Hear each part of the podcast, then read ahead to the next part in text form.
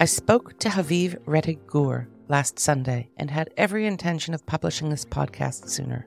Truth is that I, like so many Israelis and State of Tel Aviv listeners, was just overcome with emotional exhaustion in recent days. The excruciating wait for the staged release of hostages held by Hamas took and takes a toll on individuals, families, the nation. And that is exactly why these savage terrorists exploit the hostage plight to the max. This is full on psychological warfare. But, according to Haviv Rettig Gur, what Hamas fails to take into account is the resolve of Israelis to withstand Hamas cruelty. October 7th was an unmitigated tragedy, but it did arouse the fiercest character traits of Israelis. And they will fight to the end to destroy Hamas militarily, in tandem with the country's unbending dedication to free every last hostage and body held captive in Gaza.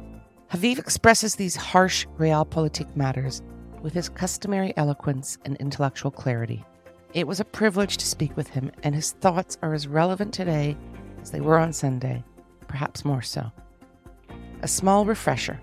Last Sunday, we had seen three groups of hostages released, beginning on the previous Friday. Among those freed were members of a family from Kibbutz Be'eri, with whom Haviv and his family have a personal connection. We begin today's podcast with this very moving story. I'm Vivian Bercovici, former Canadian ambassador to Israel, currently living in the magnificent state of Tel Aviv. Stay with us. Haviv Rettig Gur, so nice to have you back on the state of Tel Aviv. Great to see you this morning. Hi, thanks for having me. Pleasure.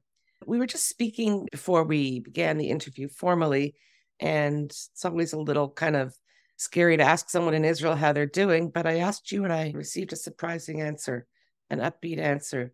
Your friends, your very good friends, were released from Hamas captivity after 50 days. Tell us about that. Yeah, absolutely. My wife works in an organization called Lobby 99.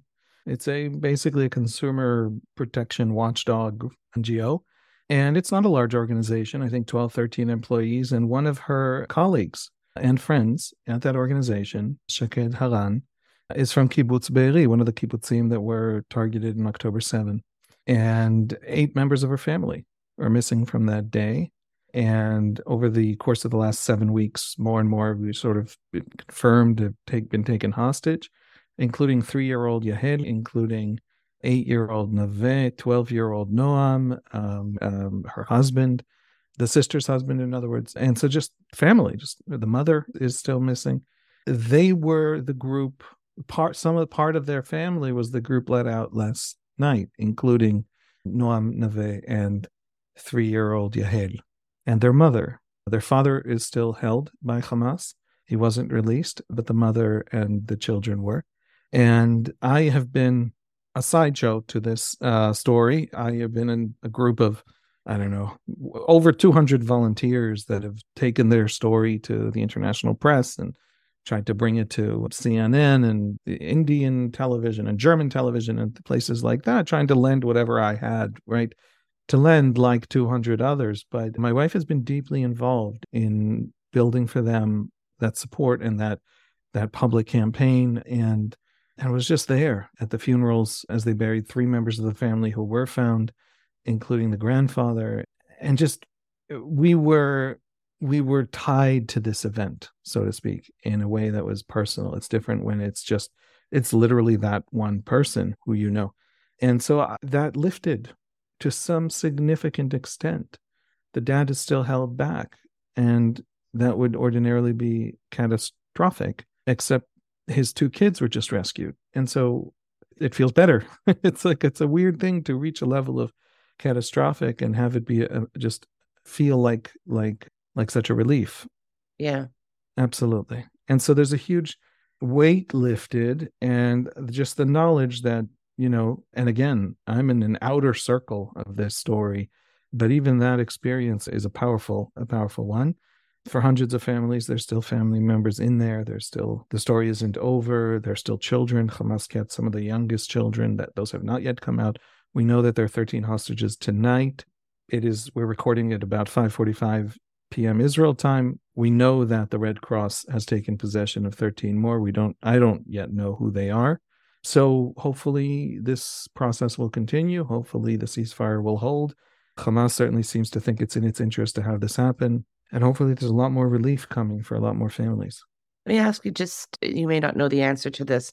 The wife, children, and the husband who remains in captivity in, in the Gaza Strip, were they held together or were they separated while they were in the Gaza Strip for the last 50 days? Do you know that? Well, so I don't know much. And what I do know of how, what happened to them, I, I don't have their permission to talk about. The children and the mother, I think, as far as I know, and I don't know, so I'll hazard the educated guess that they were in touch. I don't know about the father, and I can't say more than that until the family decides to talk. Absolutely. And they all, I assume, lived on Kibbutz Be'eri. Yes. I think some of them were family members visiting the family in Kibbutz Be'eri. Not all of them were taken residence, but they were all there that day because they were spending the holiday with family there. Yeah, it's it's story we hear over and over and over, and it's beyond heartbreaking. Well, I'm glad that there's some relief, not just for the family, but for all of those who support them. And uh, let's hope it continues until the very last one is out. I want to dwell a little on the hostage issue and then move to the bigger picture that we were discussing earlier. And we have this four day pause, right? There's supposed to be 50, maybe more hostages released. There's supposed to be a priority given to uh, children and mothers, supposed to be priority given to releasing them together, which we've already seen breached as a condition, um, but no talk of men being released uh, or soldiers. I'd like to hear your thoughts as to how Israel gets to that point where it can get all of its hostages released. What kind of pressure? What will it take for Hamas to release everyone? I don't know. And I'm pessimistic. This is a war in which Israel has decided that it can no longer afford to have this threat. It can no longer afford to have an organization with terroristic sort of mindset, hides among civilians, targets civilians, but also believes itself to be essentially invincible and protected by the fact that it has spent 17 years digging trenches and tunnels and bunkers under a civilian population, where 100% of its targets are under a civilian population. It controls an economy, it controls a territory, it controls billions in aid, it controls vast support from Iran and Qatar. It is a state and kind of a terror group. It combines both into a combination that is an invincible strategic threat. And what made it invincible in its own understanding of the strategic situation is that Israel would have to cut through the civilian population to get to it because of how it had essentially constructed Gaza's infrastructure for 17 years now. After October 7, that unbelievable cost was something that Israel was willing to pay for the first time. There's the policy of containment that had reigned was partly because Israel didn't want to pay the cost in Gazan civilian lives and Israel's own international standing that it would be required to actually go after Hamas, given how it had constructed the, the strategic environment of Gaza. After October 7, it became okay. It became a cost we are willing to bear and willing to inflict on Gaza's population. And so I think that for Israelis, the hostage issue is not just about the hostages, because there is no amount of hostages Hamas could release that would get us to stop the war without Hamas disarming or leaving Gaza. Now, there's the threat of Hamas has to be ended. And that tells me, if that's true, and everyone says it's true, then that tells me that the, the hostages are the second priority, not the first priority of the war. But what the hostages are, every Israeli is desperate to get them out, truly. I mean, we have numbers among Arab Israelis, vast majority are desperate to get them out. There are Arab Muslim hostages after Arab Muslims were murdered on October 7th. So there's unbelievable unanimity of the type we have never seen before in Israeli mm-hmm. society. We want to get them out. But they represent something. And that is a strategic danger for Hamas that Hamas doesn't understand yet. They are the symbol of what it is about Hamas that we cannot tolerate. That is the reason we can inflict and we can suffer the costs of this war. You said they represent exactly what we cannot tolerate. How would you describe that? Put that in words. What is it that they represent? We betrayed them. We did not protect them. These Okay. are children. There's a 10 month old baby Hamas is still holding. Maybe he's out now, maybe not, to see what it can get for him on what are we, 51 days, something like that. We betrayed them. And that's our civil religion. That is our identity. That is what we are. We are that bond, that agreement that we defend each other. And we betrayed them on October 7th. And every day that they wave those hostages in front of us, thinking they've found our weak point, is a day that they reaffirm our absolute commitment to destroy Hamas's existence, capacity, political, military capacity in Gaza and ultimately everywhere. The war against Hamas is now a permanent feature of the Israeli psyche, and that's what the hostages mean to us. Now, we will exchange a delay in that war for hostages, but they won't end the war with those hostages. And every time they come talking to us about hostages, they remind us of the need for the war. And so Hamas have built for themselves in our psyche a trap that they will not uh, be able to escape. There's a lot of uh, discussion about whether or not the pause was well advised in terms of after a four day pause, it's going to be very difficult to restore the momentum and continue the operation with the same vigor and focus. You've heard these discussions, I've heard and read about them. And we've seen, in particular, the Minister of Defense, Yoav Gallant, going out and saying, nope, we're not going to miss a beat. We're going to come back and be just as strong, if not stronger. Are you at all concerned about the IDF or even the Israeli National Resolve petering, weakening because of the pause? Or do you think that's a non issue? No, Okay. I don't think that's real. I think y- you and I belong to the chattering classes who our colleagues and friends are always talking. There was always something. It's amazing how there's always just enough news to fit all the pages of the newspaper, right? There's Mm. always something to talk about. I understand the anxiety because I understand the fear that we won't, because in the past we haven't. But it is a different country. And October 7th hasn't gone away for us. And so, and they're holding children and so, no, I don't think they'll miss a beat. I know for a fact that the IDF is preparing that moment of reignition of the war effort and preparing to do it cleverly. I know for a fact, I don't know it from a first source, but I know it because there's no other, no way it's not true, that Hamas is preparing to, with this time, a surprise for the IDF. We will lose some soldiers in a successful Hamas surprise attack somewhere because of this. But no, the war effort will resume.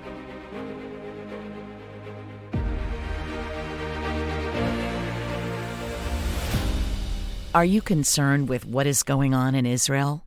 This is not just another crisis.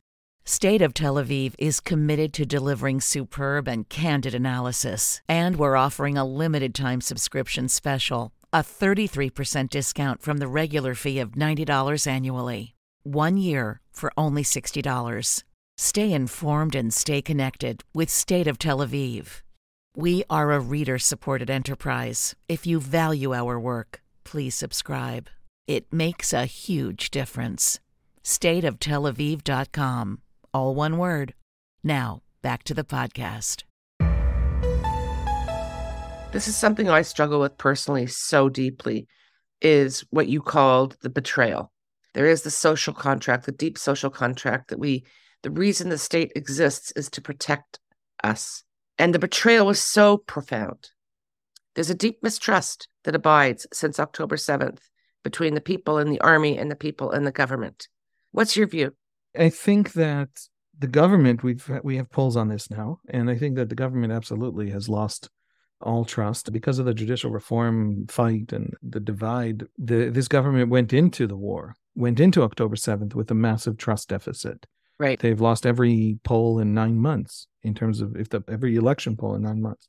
But after the war, uh, I, I really think that Benjamin Netanyahu, personally, the prime minister, who has championed the containment policy, the theory that Hamas are deterred, has championed it for 15 years, basically. And he had a government in 2009 with the left, with Ehud Barak. This was their Gaza policy. And he has a government now with uh, the far right and even the extreme right. And this is the Gaza policy. This is Netanyahu's Gaza policy. And that, of course, added to that trust deficit. So there's a huge trust deficit there. The army, we have watched in the polls climb back up to the very top of the trusted institutions. Everyone understands. And by the way, the Army leadership, the head of Army intelligence, the chief of staff of the Army, the head of Southern Command, every single one of them went in front of the cameras and said, This was my screw up. I did this. And people lower down the chain as well said, I screwed this up. I messed this up. I have a debt. I will learn that, that lesson. I will, in other words, I will resign after the war, right? Right. But there's a war to do right now, and we've built all these forces. This army, even though it was caught with its pants down, it's not an incompetent army and it has now to do the job. And the job it is it it actually didn't trust itself when October 7 happened. And you saw that the army called up a quarter million reservists, something like that, starting October 8, 9.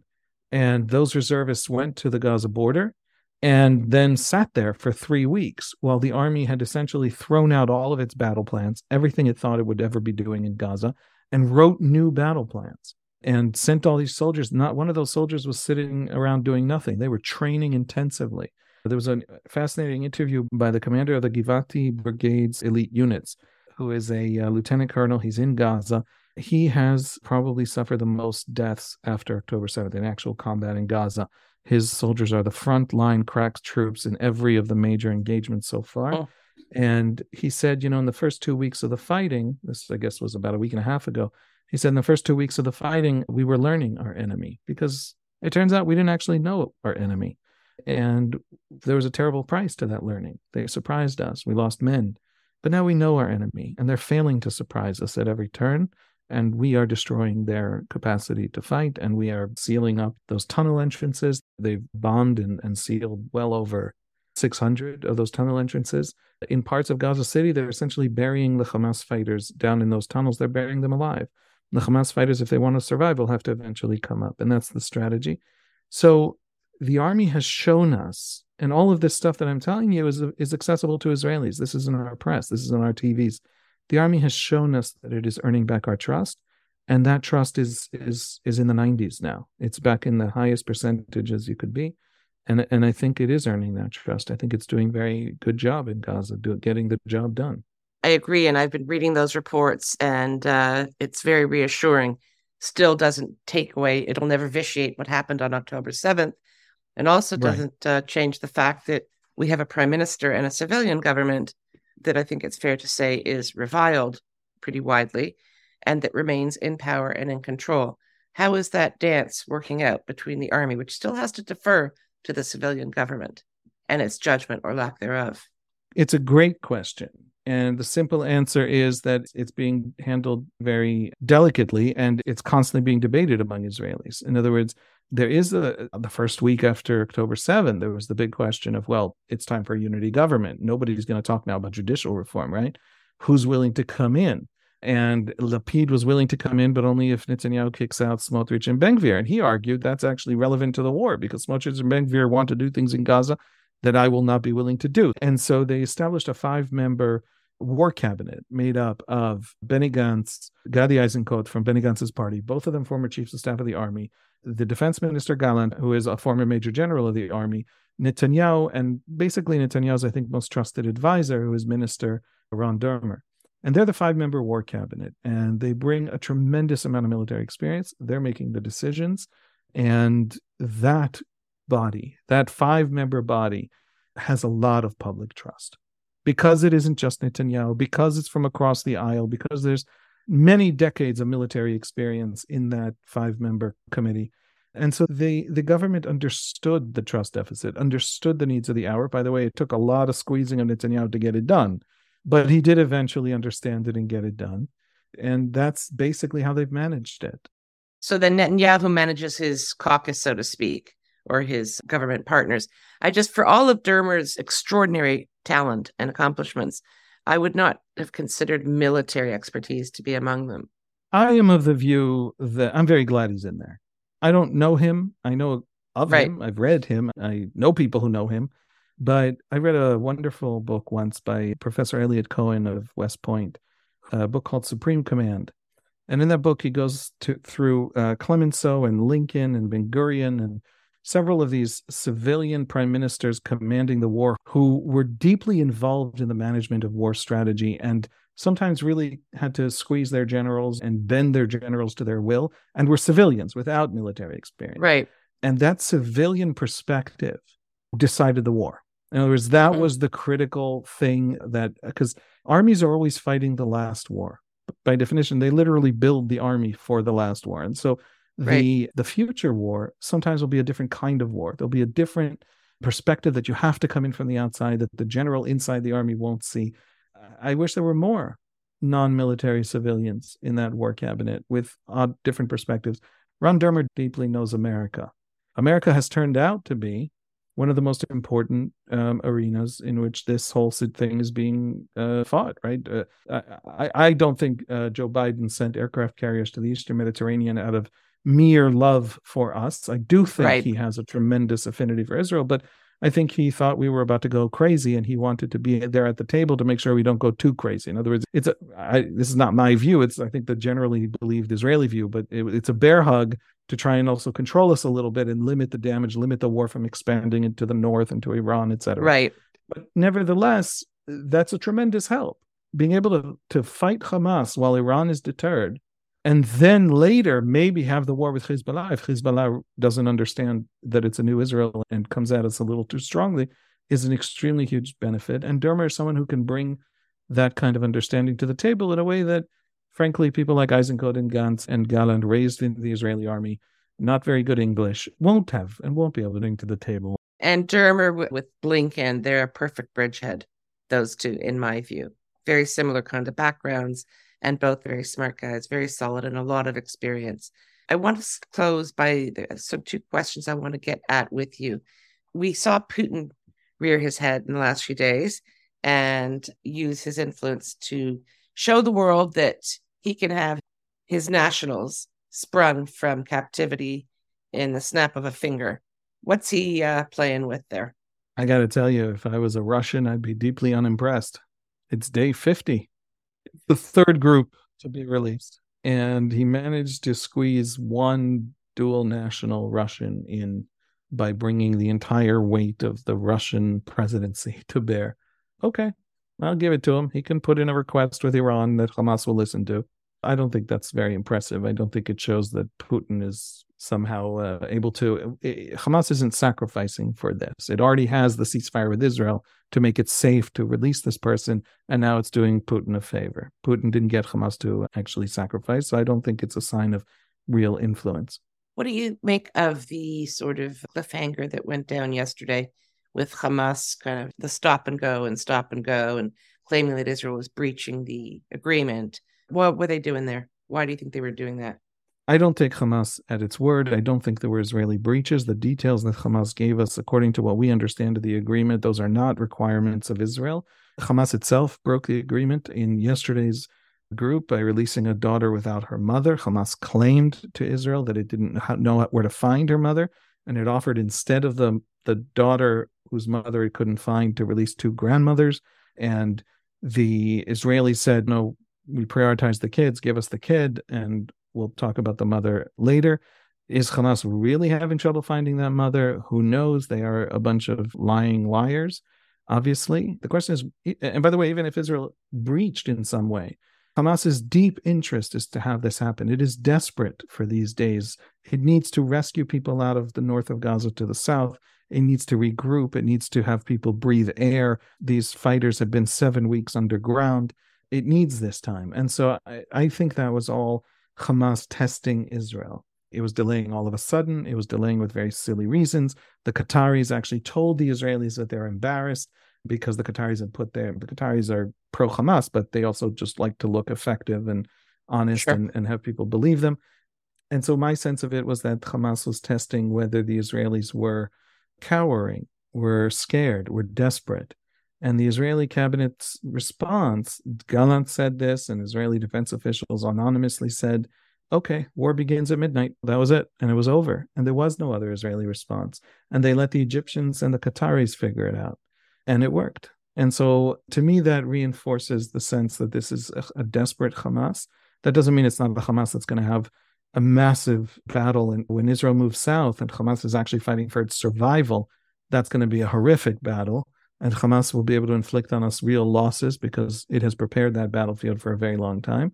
And it's capable and has will surprise us but it is desperate. It is suddenly finding itself in a strategic situation it didn't expect and didn't prepare for. And that was one of its attempts to fi- find out if israel really had changed in that regard. And i think they found out that it has. I want to close with this. You commented earlier at the beginning that hamas that it, it's clear in the way that israel has approached this war that the priority is to destroy Hamas as a military threat with any real capability. And that as important as the liberation of the hostages is, that seems to be a secondary priority. So, in effect, as you said, burying these Hamas fighters alive because they can't dig out when their exits and entrances are full. But there may be hostages in there as well, correct? being buried alive in captivity with them. Yes, the this by the way tonight's group, the Red Cross had to go to northern Gaza to get them. So there are still hostages in northern Gaza in that theater where that's the IDF strategy. There are two groups in particular I worry about them all, but I worry desperately about the soldiers and I worry desperately about the young women who they took back with the, and they stated it proudly and clearly with the intention to use them as sex slaves. And I can't imagine that many of those will survive and be released. What's your view? I think with Hamas, the equation is simple. But everything we have seen from Hamas is that military pressure is the only thing that works. And we have a lot more military pressure we can employ. We don't actually need the world to be at our side for this war. And we will not accept an end to this war in which Hamas exists here, irrespective of whether the world decides to sanction us or hate us or not send us Hellfire missiles or whatever. There's no missile that, that we buy from America or Europe that we don't know how to build ourselves, some alternative to it. Any chance we have of getting them out is on the other end of massive military pressure. And they will be able to buy from us. They won't buy Hamas's survival in Gaza, but they will be able to buy from us their personal survival, fleeing Gaza. They'll be able to buy from us a respite of a day, two, six, if they give us real numbers. And that will remain true going forward. In other words, they're giving us some of the kids in this round. Hopefully, mm. this lasts all nine days and we get all the kids. They've come to understand, I think, because their allies in the West have told them the thing with the kids is really hurting our ability to uh, rally governments, et cetera, against Israel. So there's a sense that getting rid of the kids is not a disaster for them, it's a benefit to them. The soldiers will be easier for the world to stomach, but not much easier for Israelis. And so then we're going to have to get back with much more military pressure and a much more desperate Hamas. We're willing to go there. And so soldiers will remain important to us and remain important to our war goals. And they will be a currency with which Hamas can buy its survival, not its survival in Gaza, but its survival going forward. And so I guess what I'm saying is if Hamas are stupid, those soldiers will die. If Hamas are smart, those soldiers will live. And a few Hamasnikim are going to live because of that. And I'm okay with that equation.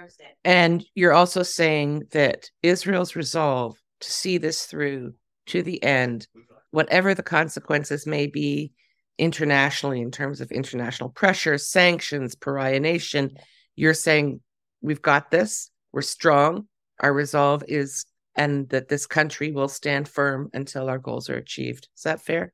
Israelis have to be safe in the Gaza periphery area. If they're not safe, we will be in a war. And if they are safe, the war can end. And nothing the world does will change that. Since Hamas took over in 2007, uh, took over Gaza in a violent coup in which it killed 500 Palestinians, members of Fatah, Israel's GDP per capita has doubled. And so, if the world decides to squeeze us, to sanction us, to cut our economy in half, it's back to 2007. 2007 was okay. And if that gets rid of Hamas, it's worth it. And so, I think when Hamas realizes that, the costs will go down because Hamas will understand that it has only one way of surviving, and that's leaving. Until Hamas realizes it, we need to explain it to them. And incidentally, international pressure in that regard helps us This sounds counterintuitive, but if the world actually squeezes us and that doesn't stop the war, Hamas will understand that faster. So international pressure helps the war effort. International pressure not being applied on us helps the war effort. We are in a psychological state in which the world can reduce the cost to Gaza only by pressuring Hamas. And, and there just isn't any other alternative. If an Israeli government leaves Hamas intact in Gaza, that Israeli government will be replaced by one that won't leave Hamas intact in Gaza. Haviv, thank you so much for your time and sharing your always really brilliant insights and thoughts. And I hope the next time we speak that uh, this war is more or less over. Thank you. I hope so too. Since we spoke on Sunday, additional hostages have been released. Israel hopes to at least secure the freedom of all women and children held by Hamas before resuming the war. But that goal remains elusive. There are many young women, soldiers, women from the music festival in area kibbutzim, that remain hostage. What they are suffering, as well as the elderly and military age Israeli men, is so painful to contemplate. Many were badly injured when taken captive, and we know enough now to be certain that they are being kept alive in increasingly abhorrent conditions. There is a war, very little food, terrible hygienic conditions, and often physical and psychological mistreatment and torture. Hostages already released have been tight lipped, in large part because they worry for family and others still in that hell and do not want to do or say anything that may make their situation worse. But enough has slipped out in the Israeli press that we know that their torment has been extreme. Hamas has executed its crude propaganda goodbyes with hostages. The Hamas savages are masked, carry automatic weapons. They affect gentleness as they walk with their arms around hostages for support or carry elderly women, now unable to walk, to the waiting Red Cross vans. The savages remind their hostages to keep smiling and waving, which they do as ordered. Many have commented that until they were safely out of Gaza and in Israeli hands, they feared. They feared that it might not happen, that they could be snapped from the jaws of freedom and taken straight back to hell. They were, after all, even when being released, surrounded by mobs of men yelling Allahu Akbar as they were escorted from Hamas vans to ICRC vehicles. How could they not feel threatened? Which, of course, was exactly what Hamas wanted to empower the yelling mob while terrorizing the helpless Israeli civilians. One last time. Thanks so much for listening to this episode of the State of Tel Aviv and Beyond podcast. We'll keep the dispatches coming as frequently as we can. If you like what you're hearing, please take a moment, rate us on Apple, Spotify, or wherever you're listening. You can check out our full library of articles and podcasts at our website, stateoftelaviv.com. State of Tel Aviv is an independent media venture, and we rely on subscribers to support our work. If you are not yet a paying subscriber, please consider taking the plunge today. Each person really does make a huge difference, especially in these very challenging times in Israel. It is important that you stay informed and current and seek out a range of perspectives. This is a pivotal moment in Israeli history. It is not a time to be passive and disengaged. Thanks for sticking with me to the end. I'm Vivian Bercovici, signing off from deep inside the state of Tel Aviv.